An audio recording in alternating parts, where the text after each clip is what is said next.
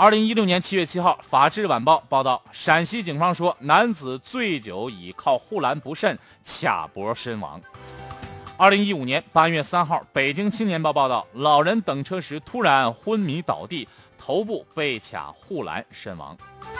二零一六年三月三十号，《新京报》报道，孕妇休息时候颈部卡护栏身亡，记者尝试亦被卡住。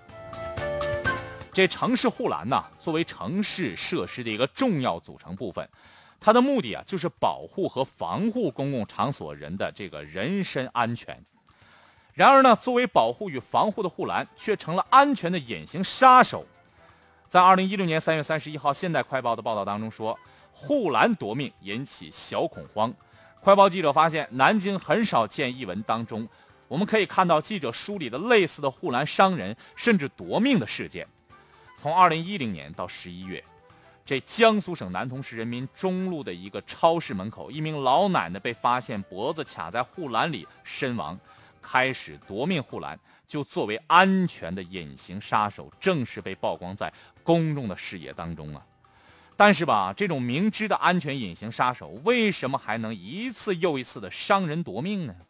近六年来，在一次又一次用生命验证了夺命护栏缺陷的时候。为什么它还长期的存在呢？既然已经明了的安全隐患，为什么不去改进呢？